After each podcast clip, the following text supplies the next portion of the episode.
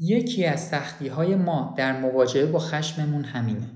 اینه که خشم معمولا یه واکنشه و از بررسی و رفتار آگاهانه نشد نگرفته و برای کنترل اون باید بتونیم شرایط و خودمون رو درست بررسی کنیم. و این دقیقا کاریه که آمادگی اونو نداریم. برای همینم افرادی که خیلی زیاد خشمگینن روحیه اجتنابی پیدا می‌کنن و اصلا هیچ وقت حاضر نمیشن که دلیل خشمگین شدن خودشون رو با دیگران مطرح و بررسی کنن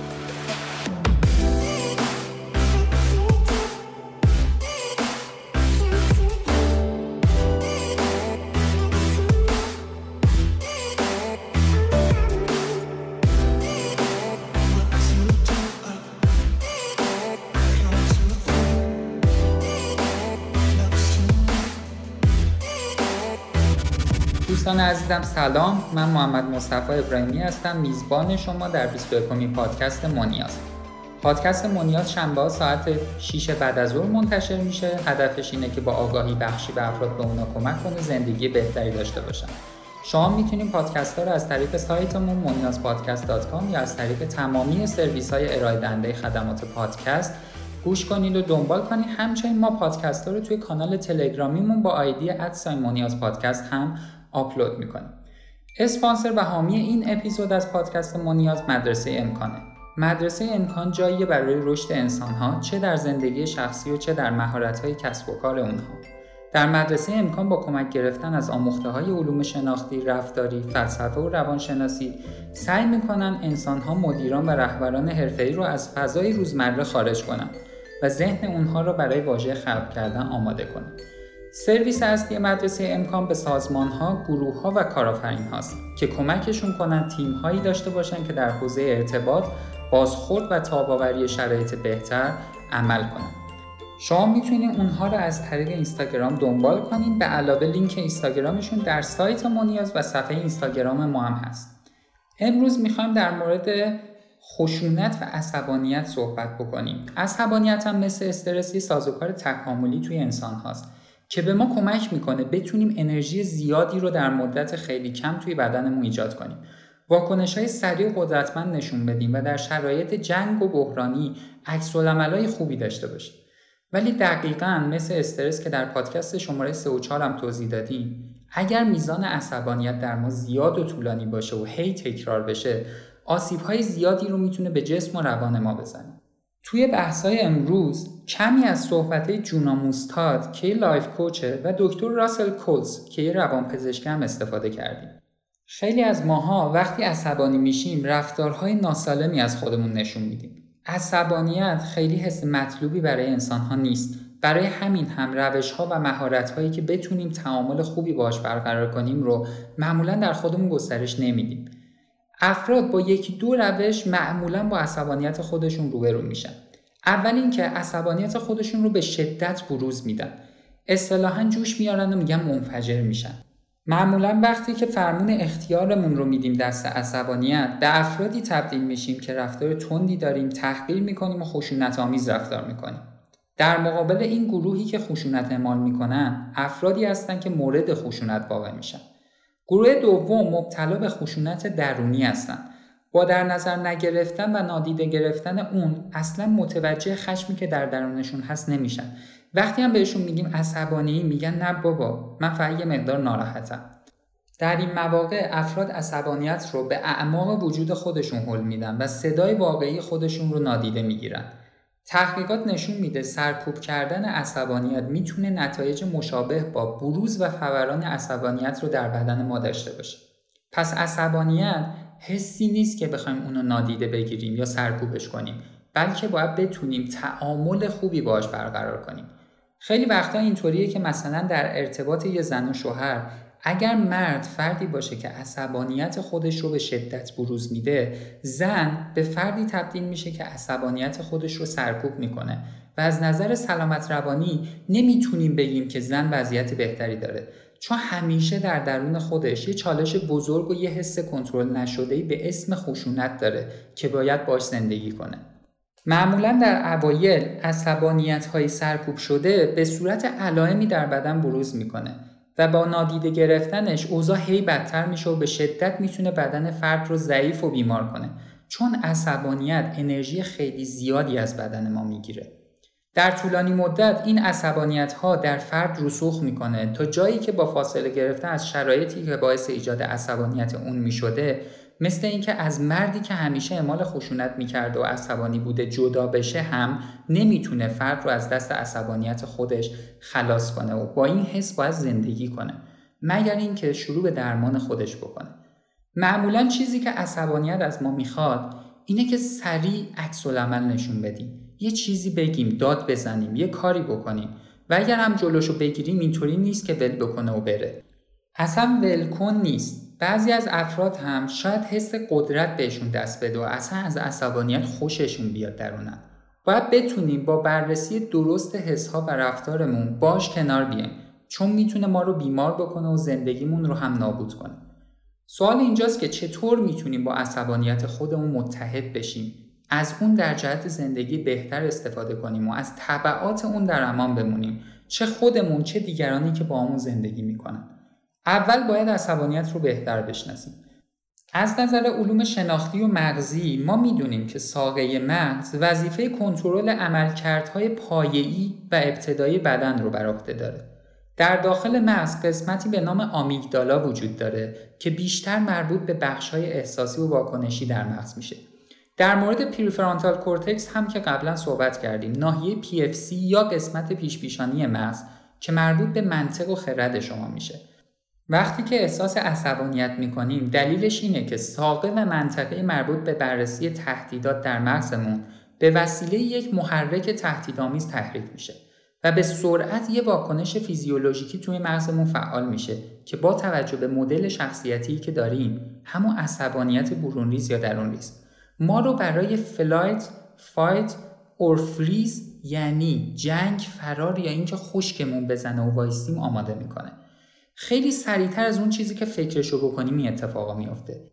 در این مواقع معمولا ارتباط با ناحیه PFC مغز که مسئول منطق و خرد فرد میشه خیلی کمرنگه. برای همین هم رفتارهای یه فرد عصبانی خیلی وقتا هیچ بویی از منطق نداره. در عوض آمیگدالا به شدت تحریک میشه و فرد حسهای هیجانیش خیلی زیاده پس هیچ منطقی وجود نداره و فرد به شدت هیجانی و تحریک پذیره و می‌تونه واکنش های سریع نشون بده.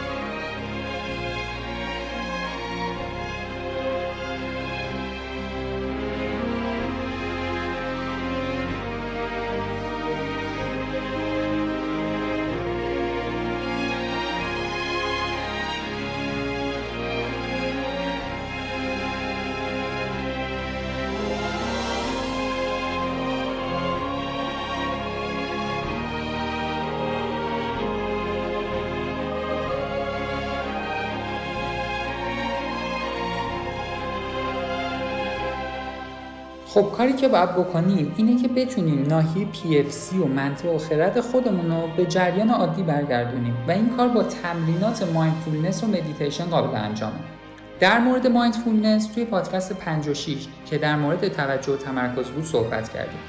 اونطوری که دکتر شانا شاپیرو میگه ایشون یه متخصص mindfulness ه میگه mindfulness و ذهن آگاهی توجه کردن با شفقت و مهربانی هوشیاری است.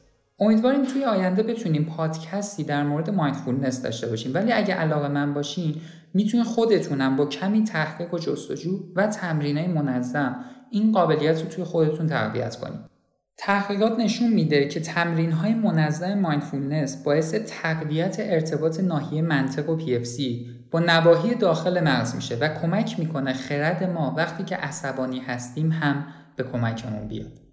حالا یکی از ساده ترین کارهایی که می‌تونیم بکنیم اینه که نفس عمیق بکشیم. معمولا وقتی عصبانی میشیم هم یادمون میره این کارو بکنیم. نفس عمیق کمک می‌کنه سیستم عصبی پاراسیمپاتیک سیگنال هایی به بدنمون بفرسته تا واکنش های ایجاد شده در بدن تا حدودی کاهش پیدا کنه و فرد ریلکس تر بشه. وقتی تنش و عصبانیت در بدنمون حس می‌کنیم اولین تمرین این می‌تونه باشه با نفسهای عمیق سعی کنیم آروم باشیم. دومین کاری که می‌تونیم بکنیم اینه که حس هامون رو بیان کنیم. تحقیقی توی دانشگاه UCLA انجام شده. میگه که وقتی حس خودتون رو بیان می‌کنین یه مقدار وقفه در رفتارهای فیزیکی نشد گرفته از اون حس ایجاد میشه و تا حدودی میزان تحریک آمیگدالا کاهش پیدا می‌کنه. پس وقتی عصبانی شدیم بدون هر گونه قضاوتی می‌تونیم بگیم من احساس عصبانیت می‌کنم یا در بدنم حس تنش دارم. این در واقع نوعی خداگاهی هم محسوب میشه که وضعیت خودمون رو دقیق بدونیم. سومین کاری که میشه کرد اینه که با خودمون با رحم و شفقت رفتار کنیم. رفتارهای مهربانانه و شفقت آمیز میزان هورمون کورتیزول که یکی از عوامل استرس هست رو کاهش میده و به جاش هورمون اکسیتوسین در بدن زیاد میشه. هورمون عشق که باعث آرامشه. حالا چیکار میشه کرد؟ دکتر راسل کولز خیلی روی compassion therapy کار کرده و میگه هیچ وقت به خاطر عصبانیت ها خودتون رو سرزنش نکنید. این تقصیر شما نیست بلکه یک سازوکار طبیعی بدن بوده که شما به ارث بردینش. مشکل اصلی این نیست که روش های کنترل عصبانیت رو بدونیم بلکه مشکل اصلی اینه که چطور افراد رو بتونیم متقاعد کنیم که با آگاهی از اونا استفاده کنن. باید بتونیم مسئولیت رفتارهایی که داریم رو بر عهده بگیریم و این فقط معطوف به کنترل عصبانیت نیست. قبول داریم همه ماها رفتارهایی داشتیم که باهاشون حتی کسایی که خیلی دوستشون داریم رو آزار دادیم و بهشون آسیب زدیم و اون رفتارها خارج از شرایط عصبانیت ما اتفاق افتاده. حالا چه حسی در ما ایجاد میشه که بخوایم این رو بپذیریم؟ اینکه این کار رو با عزیزانمون کردیم. دوست داریم این تجربه رو بررسی کنیم. یا می‌خوایم ازش فرار کنیم و بگیم نه خودش درست میشه. اگر یه کسی دلهوره داشته باشه چی کار می‌کنیم؟ سعی می‌کنیم بهش دلگرمی بدیم. اگر یه کسی ناراحت باشه بهش نزدیک میشیم. باش صحبت می‌کنیم و سعی می‌کنیم بهش کمک کنیم. ولی اگر کسی عصبانی باشه چی؟ همه می‌خوان از اون فرد فاصله بگیرن تا اینکه آسیبی از اون فرد نبینن. این کاریه که ما با عصبانیت خودمونم می‌کنیم. اون رو نادیده می‌گیریم و سراغش نمیریم چون حس ناخوشایندیه و برای ما مطلوب نیست. اگر دقت کنیم پشت عصبانیت ما حسهای دیگری هم نهفته است. مثل ترسی که من نمی‌تونم احساساتمو کنترل کنم. ناراحتی از اینکه رفتار من از کسی که می‌خوام باشم خیلی فاصله داره. شرمساری که آدم حس می‌کنه امنیت افرادی که دوستشون داره رو به خطر میندازه. در مواجهه با این حسهای ناخوشایند و خود عصبانیت یکی از سازوکارهای دفاعی افراد چی می‌تونه باشه؟ اینکه از این حس اجتناب کنن و بهتر بگیم بیخیالش بشن. فهم می‌خوایم باش مواجه نشیم. حواس خودمون رو پرت کنیم یا دلیل تراشی کنیم. تقصیر خودشه منو عصبانی می‌کنه. نباید این کارو می‌کرد. سفسته می‌کنیم و خیلی رفتارهای مشابه انجام میدیم. ولی تحقیقات نشون میده زندگی مسالمت آمیز با حسهای ناگوار به وسیله اجتناب از اونها کاری نیست که جواب بده. مشکل رو باید حل کنیم وگرنه شرایط بدتر میشه. دالای لاما میگه کامپشن مهر و شفقت به ما کمک می‌کنه همراه با رنج بتونیم حرکت کنیم.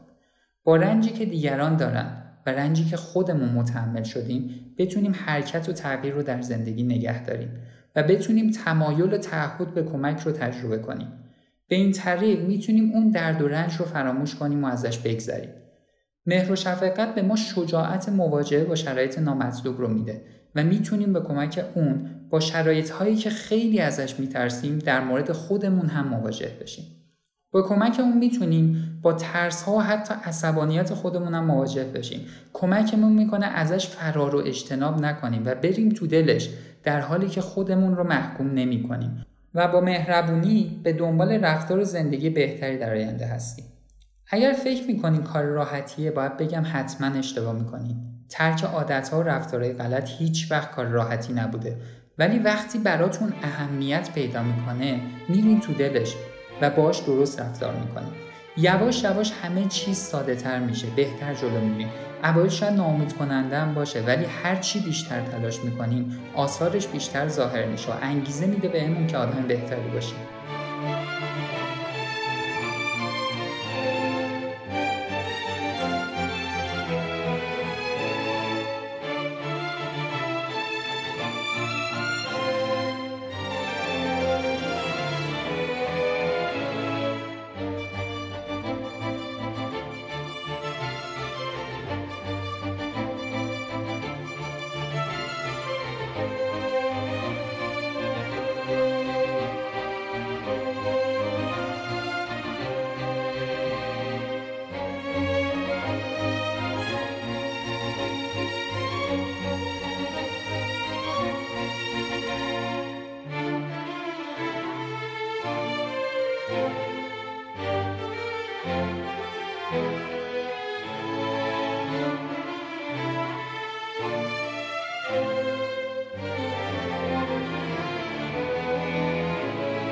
این بحث کلا درسته. خیلی از افراد با ترس مواجه نمیشن و فکر می‌کنن که مسیر درستی رو میرن. اینکه یه خاطره و تجربه ناگواری از گذشته داریم راهکارش این نیست که بلش کنیم چون از آثاری که در ما ایجاد می‌کنه میترسیم. اون آثار اون تجربه در ناخودآگاه و خاطرات ما هست. چه بخوایم چه نخوایم چه دوست داشته باشیم چه دوست نداشته باشیم. حالا یا خودمون یا به کمک متخصص باید بریم در گذشته مشکلمون رو باهاش حل کنیم. و حداقل باید بتونیم به عنوان یه واقعه ناگوار اون رو بپذیریم نه اینکه ازش فرار کنیم. همچنین در مورد ترسایی که از آینده داریم. ترس از جدایی ترس از مرگ ترس از واقعیت ها اینکه ازشون اجتناب کنیم زندگی ما بهتر نمیشه. احساس عدم امنیت همیشه همراه ما باقی میمونه. باید بتونیم زندگی رو بپذیریم. چون داریم زندگی می‌کنیم. و مشکلمون رو با اونا حل کنیم. خب همین الان می‌تونیم با هم یه تمرین کوچیک انجام بدیم. آخرین باری که در یه شرایط سخت بودیم. مثلا عصبانی شدین رفتار نادرستی داشتین رو توی ذهنتون بیارید. به اون شرایط با مهر و شفقت نگاه کنید مثل یه فردی که خیلی براتون ارزشمند و ازتون درخواست کمک کرده. به اون رفتارهایی که داشتیم به عنوان حالتهای طبیعی انسانی نگاه کنید که وقتی افراد با سختی مواجه میشن بروز میدن. اگر یه آدم خیلی مهربون، خردمند، عاقل، امیدوار به تغییرات مثبت باشین چطور رفتار می‌کنین؟ چطور اون شرایط رو درک می‌کنین؟ آیا خودتون رو تحقیر می‌کنین یا تلاش می‌کنین کمک کنین دفعه آینده بهتر رفتار کنین و اتفاق بهتری هم توی زندگیتون بیفته؟ مثلا اولین کاری که می‌تونیم انجام بدیم اینه که وقتی توی تنهایی خودمون نشستیم و داریم رفتارامون رو بررسی می‌کنیم یه عهدی با خودمون بکنیم و اون اینه که وقتی که عصبانی میشیم بدونیم اون حس و حالت خارج عقل و خرده و در اون شرایط نباید هیچ تصمیمی بگیریم و هیچ حرفی بزنیم.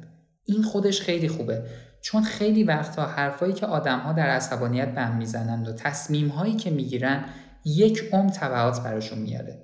باید حواسمون باشه این قراردادها و این کارا رو باید از قبل برنامه ریزی کنیم.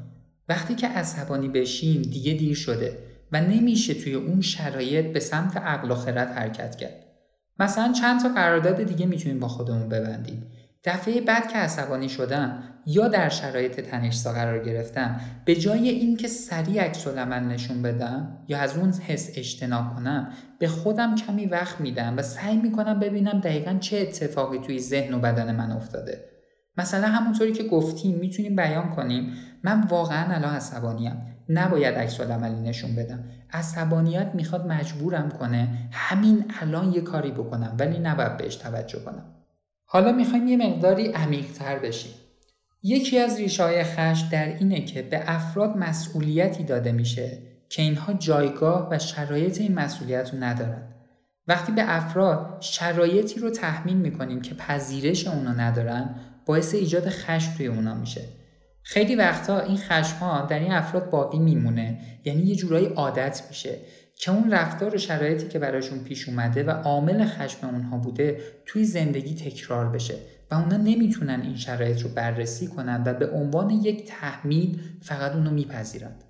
برای همین هم بعدها که حتی دیگران می‌خوان با اونها در مورد خشمشون صحبت کنن و بهشون کمک کنن که شرایط رو بررسی کنن و از توی خشمشون بیان بیرون اونها از این کار اجتناب می‌کنن.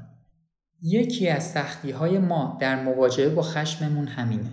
اینه که خشم معمولا یه واکنشه و از بررسی و رفتار آگاهانه نشد نگرفته و برای کنترل اون باید بتونیم شرایط و خودمون رو درست بررسی کنیم.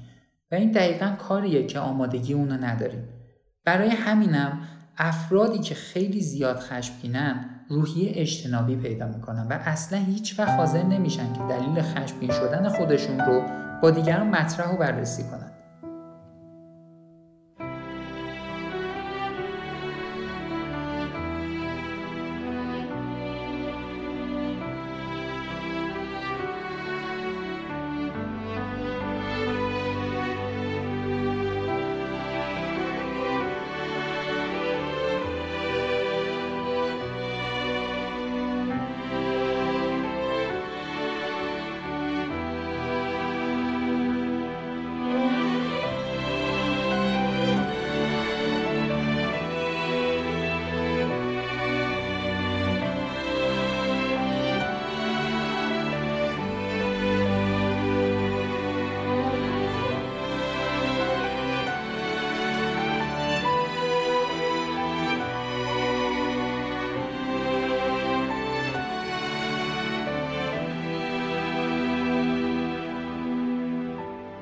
حس درونی سرکوب شدن در خشم خیلی بالاست یعنی آدم ها تا خیلی حس های خودشون رو سرکوب نکنن نمی‌تونن در اون حد خشمگین بشن.